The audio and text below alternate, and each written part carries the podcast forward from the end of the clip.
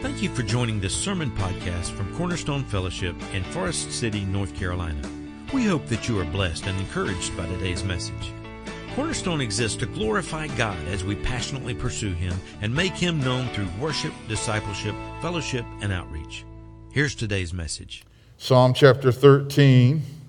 We'll begin our reading in verse 1. Psalm chapter 13, beginning in verse 1. The psalmist David says, How long, O Lord, will you forget me forever? How long will you hide your face from me? How long shall I take counsel in my soul, having sorrow in my heart all the day? How long will my enemy be exalted over me? Consider and answer me, O Lord my God. Enlighten my eyes, or I will sleep the sleep of death. And my enemy will say, I have overcome him, and my adversaries will rejoice when I am shaken. But I have trusted in your loving kindness. My heart shall rejoice in your salvation, and I will sing to the Lord because he has dealt bountifully or completely with me. In The Problem of Pain, one of C.S. Lewis's more memorable works, he says, Pain is not good in itself. We know that. What is good is in any painful experience is for the sufferer his submission to the will of God, and for the spectators, the compassion aroused and the acts of mercy to which it leads.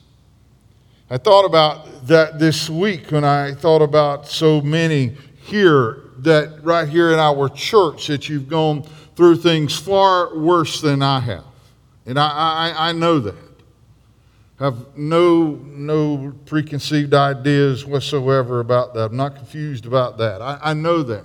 And some are still going through difficulties, but I, I think about how God has used so many of these situations to bring us closer together, to, to, to, to, as we prayed for each other. And, and boy, sometimes we'll see the post on the prayer chain that we're looking for, and we're all excited about it. Sometimes we don't, but, but I, I just, we have walked through so much together, and we live in a fallen world, and pain is part of all of that, and I totally understand that. But I, I, I just know some of you, I have, we, you've been here since you've been at Cornerstone. Some of you've lost children, some of you've lost spouses to uh, sickness and death, and some of you've gone through other terrible, difficult situations, and I, I understand all of that, but but man, the way God has used all of that to bring us together and, and speak through us, and the way we try to share those pains and those disappointments as well as those joys, God is glorified in that.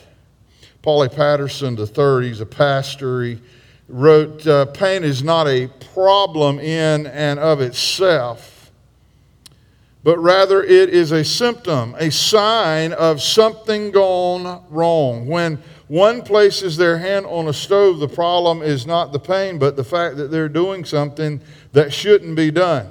The pain in this world is simply a sign that something is wrong. Something is seriously messed up. And without pain, we may not ever realize that something is so wrong. And we know that. We look at our world and we know. Pick any day you want to. You won't have to go back and try to Google news stories. Just open it up and look at the news one day, any day you pick, and I promise you, you'll realize that, man, there is something seriously wrong with this world. It is the craziest place that you could possibly ever imagine. And if you told me, yeah, I expected it to be exactly like this, I, I, I'm probably going to think you're lying. Because I can tell you, we all thought, well, one day it may get bad, one day it may get tough. People may have radical ideas. I don't think anybody anticipated that we are seeing some of the things that we are seeing now. And I hear that a decision by the Supreme Court may come down tomorrow. I can tell you this will be a week of hell in the United States of America. People are fighting, people are are, are rioting. People will burn things to the ground this week. We don't like to be told. Even if it's something as sacred as taking the life of a helpless infant, you don't tell us what to do. Self is the God of the 21st century, and he's worshiped every single day. Sad. In David's world, when he writes this psalm, something terribly is wrong. We don't know for sure if it's his problems with Saul or his problems with Absalom, but both of these situations plagued him. One was if it is his issues that he had with Saul. Saul was the first king of Israel, but he really wasn't the one that God wanted to have on the throne. But God's people, they decided, like people nowadays and like we have as individuals before in our lives.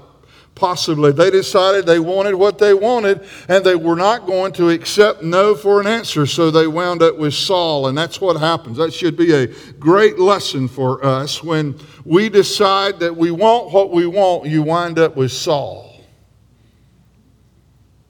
I think that's what we've got. But we've, we, it, it, it, was a horrible time for him because he was having to question that as Saul was trying to kill him. And Saul seemed to be going on like life was, was normal. And, and David even had opportunities to kill Saul, but, but he let him live. But he was waiting on God to do something about it. And it was like, God, you're not doing anything about it. And, and it was raising questions of justice and, and, and is, is God righteous? And, and is, is God who I thought God was? All of that was going on. But I think even worse, later on, David would be challenged by Absalom. And Absalom was especially painful because he was David's son. He was saying horrible things about his father, and he was trying to overthrow the throne. Could you imagine going through that and, and, and it being your own son and knowing that, that this is not going to end well? There's just no way in the world that there is a possible outcome where this is going to end well. And of course, you remember Saul, uh, Absalom, uh, he finally, uh, his, he came to his demise. He rode furiously one day through the woods and hung his hair in a great oak, and one of David's own men came and shot him full of darts and killed him. Man, it's in that kind of situation, and we're not sure which, that David writes this. There's six verses here. If you look at the first two, it's a complaint to the Lord. And I, I love his honesty here. He'll say, How long? And he'll ask it four times. How long, God, are you going to allow this to go on? There's a few times in Scripture, and they're always refreshing to me when people are just absolutely die-hard honest with God. I remember when Moses looked at God one time and said, God, have you forgotten the promise that you made? You've told me that we'll just let all these people die and start with a new group. That would be great for me, but but God, you made a promise and you can't hate these people any worse than I do. And of course, that's a great, big, long, stretching paraphrase. But he had he was up to here. He had had it. These people were hard-headed. They grumbled, they complained, they whined all the time. They was they were never satisfied and they drove Moses crazy and he had a great opportunity just to watch them all die. He said after Moses pled with God and reminded him of his promise, it actually says the Lord repented or changed his mind as to what he was about to do. In the second two verses, we hear a prayer for help from David. And then in the last two verses, we hear an expression of his confidence in God. I, I struggle with a title for the text today. There's so many of them that would fit. I finally landed on one when the darkness comes. Because I thought about when it gets dark and I thought about physical darkness and how that relates well to some of the spiritual valleys that we walk through from time to time. But just think about it. On a, on a really dark night, you, one, you lose perspective if you're not careful. Things seem closer than they actually are, and, and or maybe further away. But we, we become very myopic and limited in, in how far we can see. We can kind of really only see what's right here in front of us. And sometimes when we are walking in spiritual darkness, all we can see is this what's going on right here. This problem, this issue, this sickness, this, this, uh, uh, whatever's tearing our family apart or whatever's ruining our marriage or whatever it might be, all we can see is that. The first thing we think about when we wake up is, is we were thinking about that and it just plagues our mind and, and, and we just can't seem to see any further. In darkness, it is that way. Objects appear differently than they actually are. You, you, you might uh, try look at something that looks one way and and and it will look another i, I remember growing up uh, and waking up in the middle of the night and, and going to the bathroom or whatever and uh, all of that was different when i grew up okay but you talking about dark we didn't have lights all over the place. You didn't have anything shining in. It was dark. And, and I remember getting up out of bed confused and being on the wrong wall looking for a door. Boy, that'll just blow your mind. But things that just they just don't look the same anymore. And and things that maybe at one time you looked at like, boy, that's a source of hope, or that's a place where I, I find contentment and solace, they just look different. Friends look different to you. Life itself looks different. Hope uh, looks different to you. Tomorrow, every one of them start to look like maybe another place of dread. And then there's some things that are going on that you can't see at all. Maybe God's doing an awesome work, but you can't see it. It's just dark. It's just so dark. You just can't see it. You know, I thought about years ago, I used to hunt a lot at night. I, I, I boy, when I was younger, I don't know. I think back on it now, I don't know how I did it, but I'd hunt till four o'clock in the morning, and then I'd light out for Gardner Webb at about seven, and go to school all day long and stayed awake. I, I couldn't do it now. no way in the world. But I remember a few times when I, I was hunting at night, I was a coon hunter. And uh, boy, I remember a few times getting lost. Didn't get lost a lot, but I, I got lost a few times. And, and, and it was odd because sometimes I would get lost, it seemed like, in the places that I should know better than any other place. But I kind of figured out what was going on. One time when I was pastoring West Point, I got lost right behind the house there. And I had to finally walk to a hillside. I don't know how far it was. There were clouds in the sky that night, so I couldn't look at the stars. And so I had nothing to navigate by, and I had to walk to a hill so I could see that red light over in Polk County and to finally figure out what direction I needed to go in. But I think we get lost sometimes maybe in places that are familiar because we assume we know where we are. We assume we know where we're going and we're confident that, that this is the way. And, and, and we just, boy, we just start busting through the woods and, and, and uh, the next thing you know, we realize that no, it's different than I thought. This is not turning out like I wanted it to.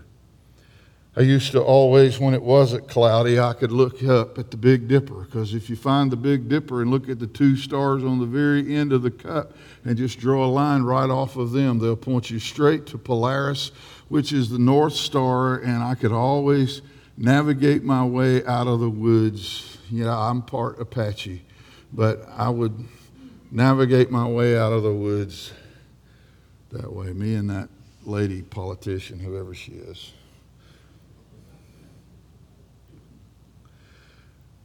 The North Star was always helpful to mariners and others alike because in our sky, it appears in the same position. Sometimes in the darkness, we need to get a hold of something that has not changed and will not change so we can find out where in the world we are. Where are we, God? So we come to his word this morning. This is our Polaris. This is our North Star. David's cried out to God here. The darkness has fallen, David says. God, I need to know something from you. I need a word from you, God. Two things we will look at today. One, what we must not do when the darkness falls. And then, secondly, what we must do. But what we must not do, first of all, is make presumptions. How long, O Lord, will you forget me forever? How long will you hide your face from me? Raw honesty, God. Are you just going to forget me forever? And, and how long are you going to hide your face from me? Uh, in the Old Testament, remembering and seeing are not states of consciousness, but rather they're preludes to action. Because when God saw something, when his face turned toward it, his people believe that God will do something about it. And they believed if God has been inactive, if God seems distant, that He's hid His face from my situation. He doesn't see it, He's, he's turned His face away. We, we love the name for God, Jehovah Jireh, and that's an English or an Anglicanized version of, of Yahweh sees, Yahweh Yireh. And, and it means God sees. Now we say, oh, God provides. Well, it does mean that, but in the Hebrew, they, they, they wouldn't probably use a word so much like provide. Literally, it means God sees. But the great part about that is the Hebrew people believe that if God sees it, it's fixed. He will do something about it. When God told Moses, I have heard the cries of my people in Egypt. That let Moses know that if you've heard the cries, then something's about to happen. I, I don't know how you're going to do it, God, but if you've heard the cries, because for 430 years they felt like that God had turned his face away and that God had just absolutely forgotten them. Be careful about making presumptions when you're in the dark. It's so easy to feel like everything I've ever believed about God must be a lie.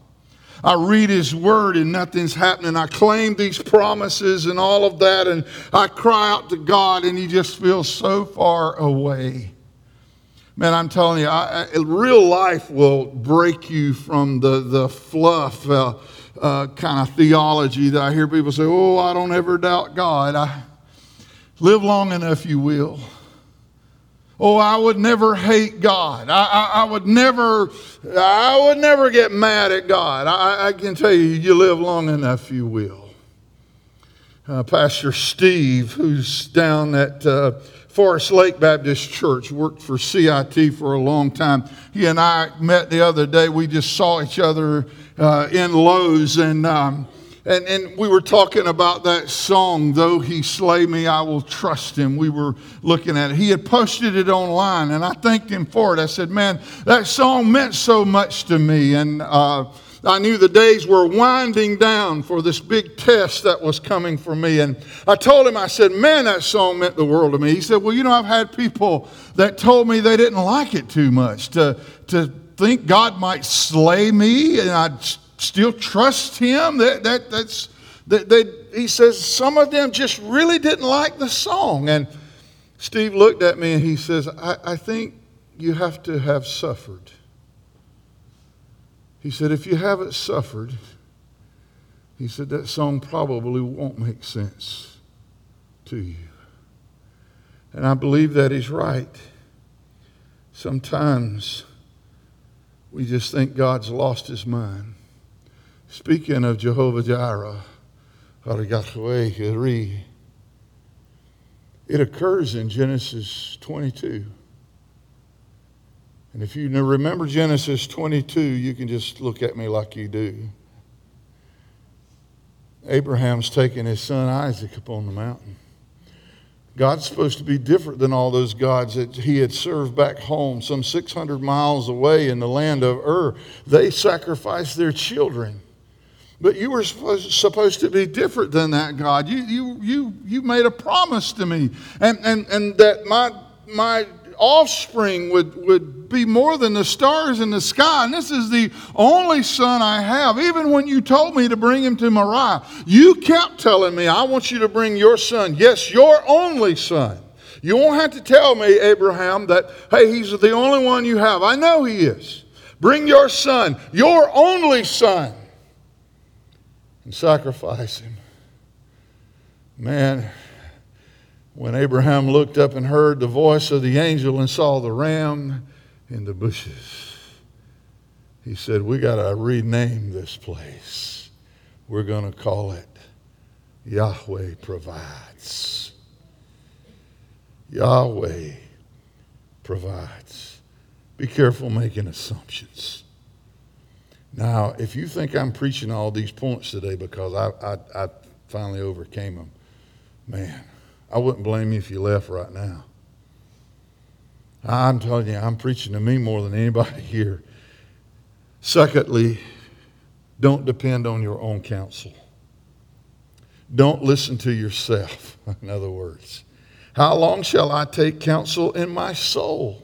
I'm talking to myself, God. I keep walking around. I am consoling or counseling myself. I'm giving myself direction. Usually, when you get there, you're, you're in a bad place having sorrow in my heart all day long. As a matter of fact, the word here for counsel is isat in the Hebrew. And the word actually can mean pain. Some translations uh, translate it as pain because the words are so similar. But probably the best translation is I am painfully counseling myself. It is killing me, God, to talk to myself. I'm, the, I'm giving myself advice, God, and, and, and it's painful what I'm telling myself and, and the kind of things I'm saying to myself. They even disgust me, God, but I'm saying them because I'm not hearing from you. I, I, I can go ahead and tell you now, I'm the worst counselor that I have ever had. I'm the worst, and, and I, am going to guess you probably don't do well with yourself either. It's easy to start listening to your own thoughts and your own short sighted uh, uh, advice and, and, and begin to uh, draw conclusions yourself and, and, and, and talk to yourself and say things that are just poisoned by emotion and toxic with fear. And all you can think about is it's, it's just going to be a disaster. And have you ever been so low that when somebody tried to encourage you, especially somebody close to you, got on your nerves? Somebody walk up and say, listen, it's going to be all right. Usually it's your wife. And then when you run her off and make her mad, then you are in a pickle. Now I made her mad at me. she goes back in the kitchen. You're so frustrated is speaking from your pain and from your hurt. You're like, how could God allow life to lay such heavy hands on me like this? Job cried out in Job 13, 24, Why do you hide your face from me? Why? And listen to this. This is what Job is saying to the, himself God, why do you consider me your enemy? Do you really think God ever looked at Job as his enemy? No. But Job is a terrible counselor. He's even worse than Eliphaz, Bildad, and Zophar. And those were those three stooges that were his friends that came to him and told him stupid things like, hey, well, you know, you must have sinned or all these bad things weren't, wouldn't be happening to you. And when his wife went to console him, boy, she was a sweetheart. She said, why don't you just curse God and die? Okay, honey, thank you. Whew, I feel better now. Terrible time. You start counseling yourself. Whatever is temporary seems like eternal. He uses the word here forever. Forever. So, how long are you going to forget me? And then our imaginations, we start seeing things that we imagine as truth. He says, God, you have forgotten me. God had not forgotten David. God knew exactly where David was. He knew exactly what David was going through, but your imaginations become truth. You start imagining crazy things and you start believing what you are feeling, and your feelings will lead you astray. And then we began to see God like we see ourselves. You have forsaken me. Because you began to think that, well, I would have forsaken me. I deserve what I'm going through. I don't know even why I've come to talk to you about it, God. I deserve for this to happen to me. I'm no better than anybody else. Their child died, my child died. I, what, what can I say, God? I should just shut up and suck it up and go on. And you begin to look at God as you would look at yourself. But boy, I'm so grateful that He tells us, My thoughts are not your thoughts. My ways are not your ways. Proverbs 3 5. Oh, yeah, I know you know what it says. Trust in the Lord with all your heart and do not lean on your own understanding. We've all leaned on something before. It wasn't stable. Made you look silly and foolish, didn't it? And the more you depended on it, the probably the bigger the disaster was when you finally fell on your face. Leaning on your own understanding will get you in trouble. I also think about one other verse before we move on. 1 John 3.20 says, even if our hearts condemn us, we have to remember that God is greater than our heart. Yes, thank you, Lord. Have you ever had your own heart condemn you? Yeah, I have. I, I grew up with a dad that he taught me some good things. He almost taught, taught them to a dangerous degree, though. If you want something, you work for it. That's, I know that's a wild concept, is it not? Do they talk about that anymore? I can see me now going to my dad, going, okay, I'm about to graduate. What kind of car am I getting? My dad would take me to the hospital. He'd have a brain scan. You have a tumor or something, son. If you thought I was buying you a car. But I grew up learning to be kind of self sufficient. I grew up thinking if I don't do it, it won't get done. It made me very dependent upon myself sometimes. I can tell you, it's a sad place to be because God will teach you. There's some things you can't do. I got to do them for you. Thirdly, don't make presumptions. Don't depend on your own counsel, and don't feel sorry for yourself. Now, when I say this, let me tell you right now, with a, I say it with a caveat. I say it with a lot of empathy. I say it with a lot of compassion because sometimes I'm not sure if I know the difference between feeling broken and feeling sorry for myself. Have you ever been there? Have you ever felt really broken? Your heart was just crushed and you were crying and weeping and you're like, Am I feeling sorry for myself? God, should I suck it up and just go on? What is it that's going on inside of me? That's when everything is is, is all confused. and when you get that way, in verse 2, he says, How long will my enemies be exalted over me?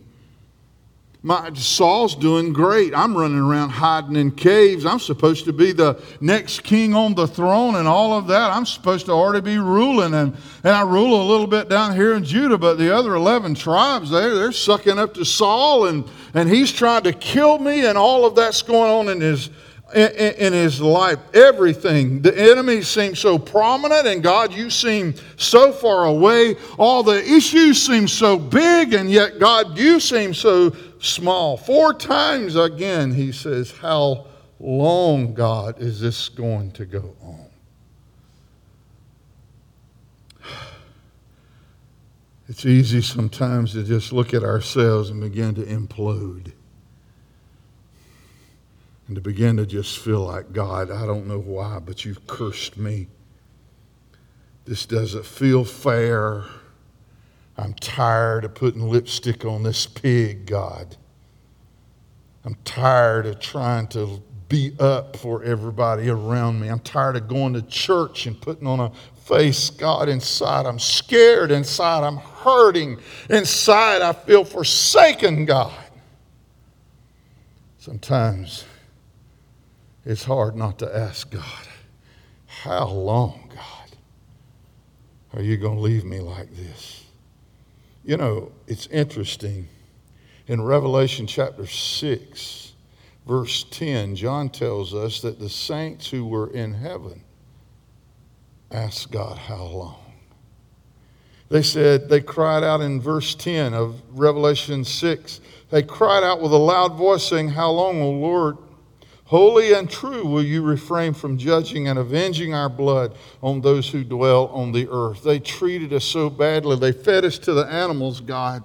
They burned us alive. Nero would stick a stake through us while we were still alive, wrap us, God, in, in, in croaker sack like material, soak us in oil, and light us on fire and burn us alive just to light his garden. How long, God, will it be before you take vengeance on those who did those things to us. We need to try not to make assumptions, depend on our own counsel, feel sorry for ourselves. Next, fall into despair. I know you're like, well, I think we're already there, Mike. Fall into despair. In verse 3, he says, Consider and answer me, O Lord my God. Enlighten my eyes, or I will sleep the sleep of of death. I'm going to die. I'm not going to make it, God. I'm not going to get through this. And, and I, I, don't know. I, I know some people have, others have not. There's no way you can understand it. But if, along with everything that life can bring you, if you struggle with depression, and I meet so many people that have, and so many people that do. And one of the things that I saw God do in my life in 1991, after a horrible accident that uh, we all survived well, it was, it was on the lake, boat wreck, terrible. It was just a bad situation, but it wasn't near as bad as I thought it was.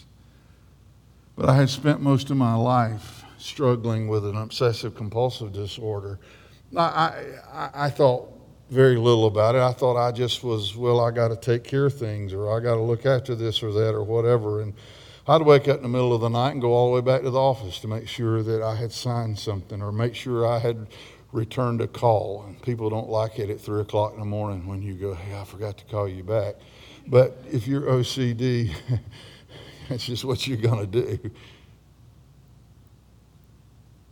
I caught myself finally driving back as far as 25 or 30 miles or longer just because I remembered meeting a guy on a bicycle in a curve and I wasn't sure if I hit him with my car or not. Had no reason to believe I did.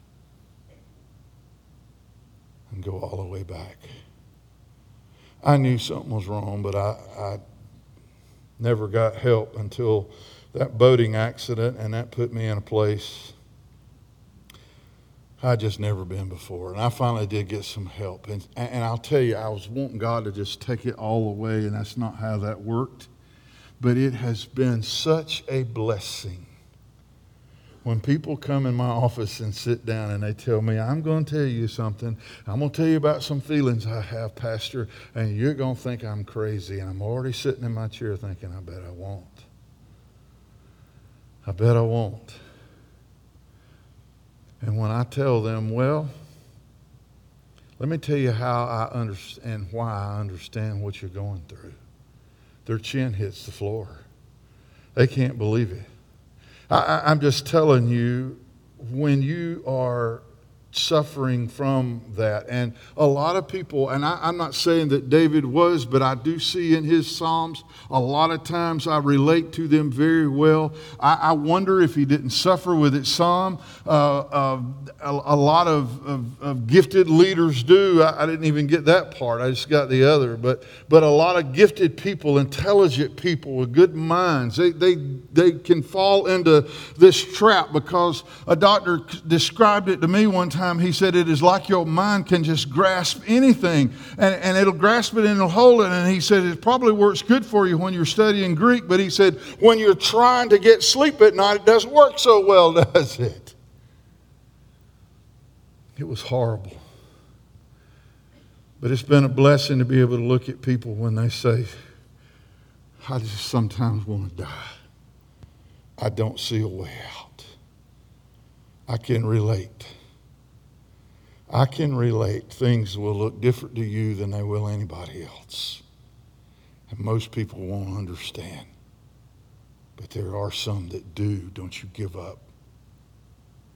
Don't you give up. And then, last of all, we must not worry about what others are saying. David says, My enemies will say, I've overcome him. My adversaries will rejoice when I am shaken. David lived in a time of Deuteronomic theology. If you remember what that is, if you've been around here a while, you've heard it, I'm sure. But Deuteronomic theology was the belief from the book of Deuteronomy that after Moses repeated so many times, if you do what is right, good things will come your way. From that, they deduced that if you're doing something wrong, bad things will come your way. So anytime they saw calamity, they assumed, well, there must be something going on. Look in John chapter 9. We see it so clearly. The disciples even asked Jesus, Who caused this man to be born blind? Was it his sin or was it the sin of his parents that caused that? That's your Deuteronomic theology that has survived all the way into the New Testament. And, and it even survived into our time because I know uh, I've heard people say before when something would happen, somebody's house would burn down or they'd wreck their car. Well, I don't know. God must be trying to tell them something. It might just be get the front end aligned.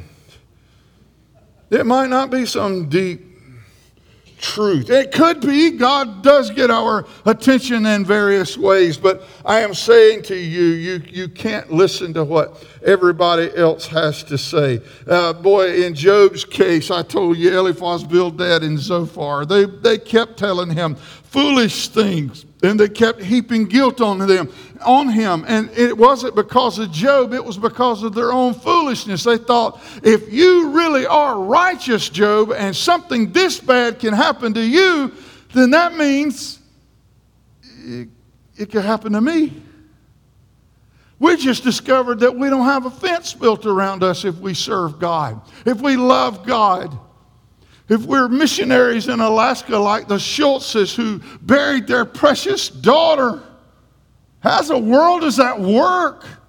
Looks like they would get a pass. Look like somebody who told God no would lose their daughter, not somebody who told God yes.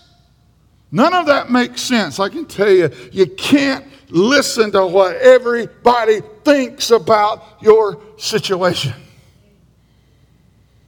And sometimes a good loud shut up will do it. Don't count on it.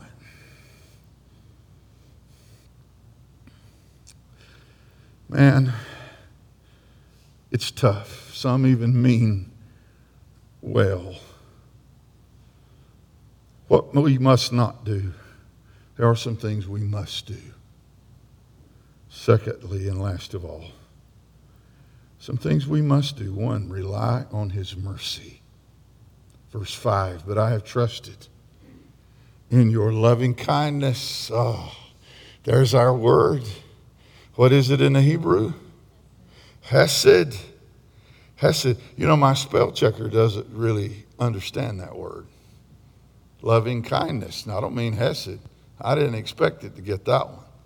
But loving kindness. I thought that word was odd. I realized, you know, I don't think I fully understand it either sometimes. I don't really fully understand it either sometimes because it is untranslatable. It is so much love and mercy, and it is such undeserved love and mercy. You, you might deserve pity, but you will never deserve mercy. Mercy is undeserved. You might be in a situation where people cry and, and weep and they can't believe what's happened to you. But I can tell you, mercy is something that we do not deserve from God. And God didn't just have pity on us, He had mercy on us. And David said, God, I'm going to trust in your mercy. Not your revenge, not your vengeance on Saul, not how you're going to just kill that crazy youngin' of mine, Absalom, not how you're going to avenge my enemies. I'm not expecting you to drop another 10 foot guy like Goliath. I'm not trusting in that. I'm trusting in your mercy, God, because right now, realizing, no, I, I have no right to come to you and ask you to straighten out anything. God, I'm a sinner. I'm not worthy of your time and attention, God. So I'm going to put my trust in your mercy your loving kindness. You know, sometimes God loves us maybe more than we wished He did. And, and, and let me tell you what I, I mean by that. Maybe we wished He didn't love us quite so much sometimes because I can tell you, I've learned. I'll just share this as personal testimony. You take it as you will. I've learned that He loves us too much to leave us in our moral squalor. When we start down the wrong road, I can tell you, He loves you so much, He's not just going to let that happen without convicting your heart. There will be consequences, there will be detriments to making stupid decisions morally in your life. You won't just get away with it. And if you can, then, my friend, you are an illegitimate child. You do not belong to Him. He loves His children too much to just let that go on. He loves us too much to let us make excuses and, and keep on in our sins continuously. He just loves us too much for that. He'll finally convict your heart. He will finally bring you to the reality that no, you're not doing this thing because of someone else. It's not somebody else's problem. You're making a conscious decision to do something that robs me of honor and glory. It needs to change in your life. He loves us too much to let that go on. He loves us too much to allow us to blame others for our failures. He loves us too much to allow us to circumvent responsibility. Boy, I could go on and on. I'm just telling you. He loves us a lot. He loves us a lot. I know most of you've probably had that conversation with your parents at one time or another right before spanking that this is going to hurt me more than it's going to hurt you. My dad never said that.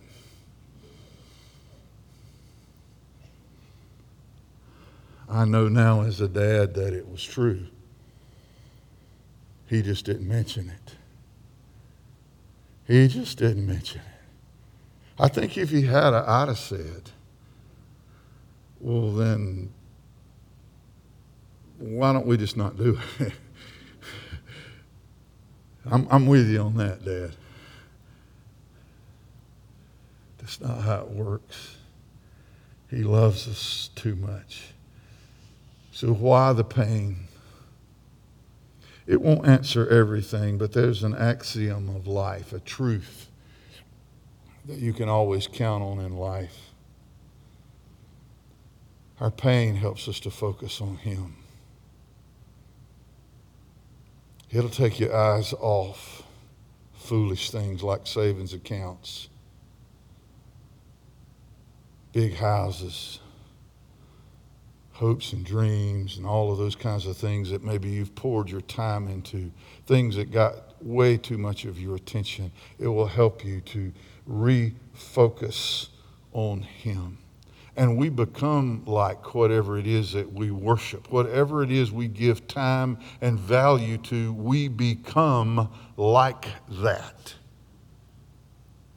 So when we worship God and we give Him our attention, we become more like Him.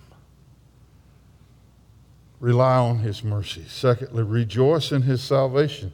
My heart will rejoice in your salvation. Man, if I lose it all, I have that, God. If I never become king, I have your salvation. I know, God, that I am your child. And I can tell you, had the test this week turned out a different way, I still would have his salvation. If God had taken my life when I was in that tree stand instead of just part of me, had he taken all of that, I can tell you, I had already sat back in that seat in that old deer stand and said, God, I'm coming home because I didn't see any way to, to get out of that alive. I can just tell you, sometimes you just have to say, God, I'm putting my faith and trust in your salvation because I know if nothing on this earth works out, when I leave this world, God, I am going to be with you. If I lose it all and I have that, boy, I got everything. But if you have everything, and you don't have that, you have nothing. You have nothing. Woody Allen, atheist to the core. I think he still is because he's alive. One day he'll change his mind. Probably about a second after he takes his last breath. Somebody asked him one time that if there was a God, what would you want to hear him say? he surprised them. He said, I'd like to hear him say, Your sins are forgiven. Because even though he didn't believe in God, he knew he bore the pain and guilt of something inside of him that he didn't understand. If he could relieve me of that, that's what I would want him to do. Man. And then, last of all, we reveal his joy. And our next to last of all. Next to last of all, we reveal his joy. Verse 6 I will sing to the Lord.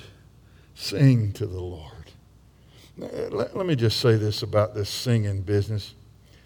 I have people tell me all the time, you don't want to hear me sing. I'm probably going to agree with you. If you can't stand it, I doubt I'll be able to. As a matter of fact, I'm going to sound Mark Twainish here, but I think it's an incredible wisdom for a person to understand their lack of ability to sing. Because if you meet somebody that doesn't know they can't and thinks they can, then you'll be going back to Psalm 13 and begging God for mercy. But it ain't about ability. We've made it, it's, it's in our churches, we did the same thing with prayer. I used to, I grew up hearing people say, oh, so and so can pray the prettiest prayer. What in the world are we talking about? What is a pretty prayer? Oh, I just love to hear them pray. What do you mean? What is a beautiful prayer? One guy in the New Testament, he just hit himself in the chest and said, Lord, be merciful to me, a sinner. And after a Pharisee had bloviated on and on and on and on and on and said all kinds of things, it says two men went up to the temple to pray, but God said only one of them prayed. One of them just blabbered on a while. We've done the same thing with singing, and I, am not saying that maybe you need to try to start a career of it, but sing to God. You know, it, it, amazed me when Pastor Mike Deesa and I were going to, every year to Jacksonville, and we went every year that they, they had it after we started going for the pastors' conference there. They had some of the most beautiful music at First Baptist Jacksonville I ever saw in my life or ever heard in my life.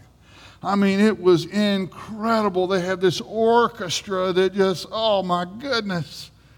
The music is absolutely incredible, and they have like 300 in the choir, and, and then they would come in. And then one night we were there, and the Gettys, is that right? The Gettys were there. my goodness, that, that Irish uh, sounding praise and worship was so awesome, man. They even had a piece of plywood lying out there, and I kind of was wondering what that was for, but boy, in the middle of one of the songs, they had two girls playing the violins, and all of a sudden one of them jumped out there, and she had those taps on her shoes, and she just cut loose for the glory of God. And I said right then, if the Gettys ever come to Cornerstone Fellowship, they bring in the plywood. This is awesome. She was dancing before God, buddy. I know. I'm a Baptist. We don't clap, move our feet at the same time. Could be construed as dancing. But I'm telling you, that was awesome. But I sat in that church with the orchestra building. And then we'd go into how great thou art. You couldn't stay in your seat. But there were people sitting there like this. Hmm. And it helped me. Because I thought if I ever believed if the music got good enough, it would make everybody join in and quit looking like they've been hit in the face with a piece of roadkill. It helped me to realize and know you are never going to do it. Some people are going to sit there and go, mm. boy, that guitar's loud. Or whatever it is. I told you about India, all you could hear is the drums. All right, there's enough to not come back. And they sung so loud it'd make your ears hurt. They didn't have a sound system. They sang so loud, I mean, my goodness. And, and they stood up the whole time. Boy, who can tolerate all that mess? It's not how church ought to be. Well, don't go to India because that's what they'll do. As a matter of fact, uh, uh, Bruce and I showed up one church. We were two hours late one night and we got there, and these people that were way older than I am now were sitting on a concrete slab because they didn't have but two chairs, and they saved both of them for myself and Bruce. And when we show up two hours late, they had sung and praised God for the whole solid two hours. And when we got there, you know what they did to us? They put these uh, flower things on us. I mean, I had stuff hanging all off of me and, and all of that, and they slid that chair out there, and then they sung for another hour, and then they still wanted to hear me preach. I know you're thinking, ooh, I, I might take one of my pills, Pastor, just to get over that story. Sing and then, last of all, remember his blessing. Reveal his joy, rejoice in his salvation, rely on his mercy, remember his blessing. He says, Because he has dealt, verse 6, bountifully with me. The Jewish people would often sing and recite what they call the Hallel.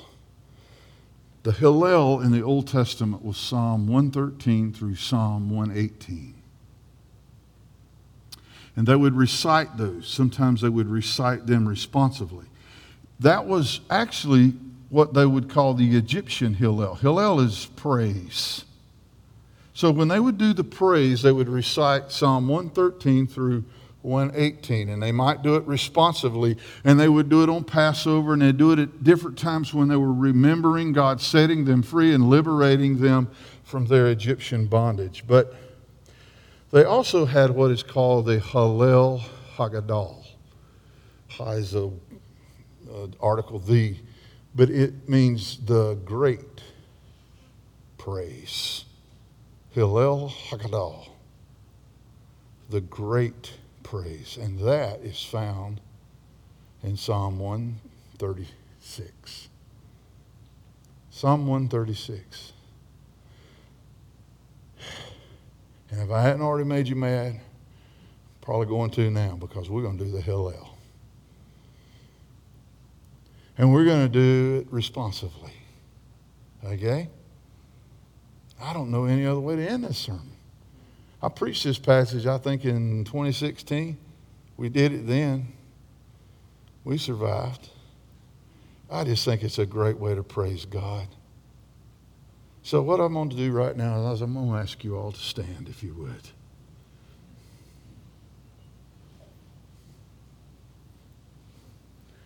And we are, you can tell your family when you see them at lunch today, say, we did, we did the Hallel Haggadah today.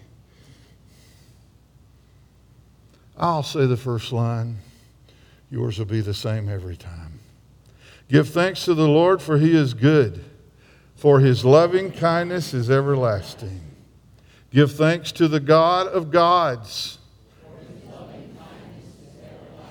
Give thanks to the Lord of lords. To him who alone does great wonders. To him who made the heavens with skill. To him who spread out the earth above the waters. To him who made the great lights. The sun to rule by day. The moon and stars to rule by night. To him who smote the Egyptians in their firstborn and brought Israel out of their midst with a strong hand and an outstretched arm. To him who divided the Red Sea asunder, for his loving kindness is everlasting, and made Israel pass through the midst of it, for his loving kindness is everlasting. But he overthrew Pharaoh and his army in the Red Sea to him who led his people through the wilderness, to him who smote great kings and slew mighty kings, Sihon, king of the Amorites, and Og, king of Bashan, and gave their land to us as a heritage even to Israel his servant, who remembered us in our low estate and has rescued us from our adversaries, who gives food to all flesh. Give thanks to the God of heaven Give thanks to the God of heaven, for his loving kindness is everlasting. Amen. Hallelujah. Praise the Lord.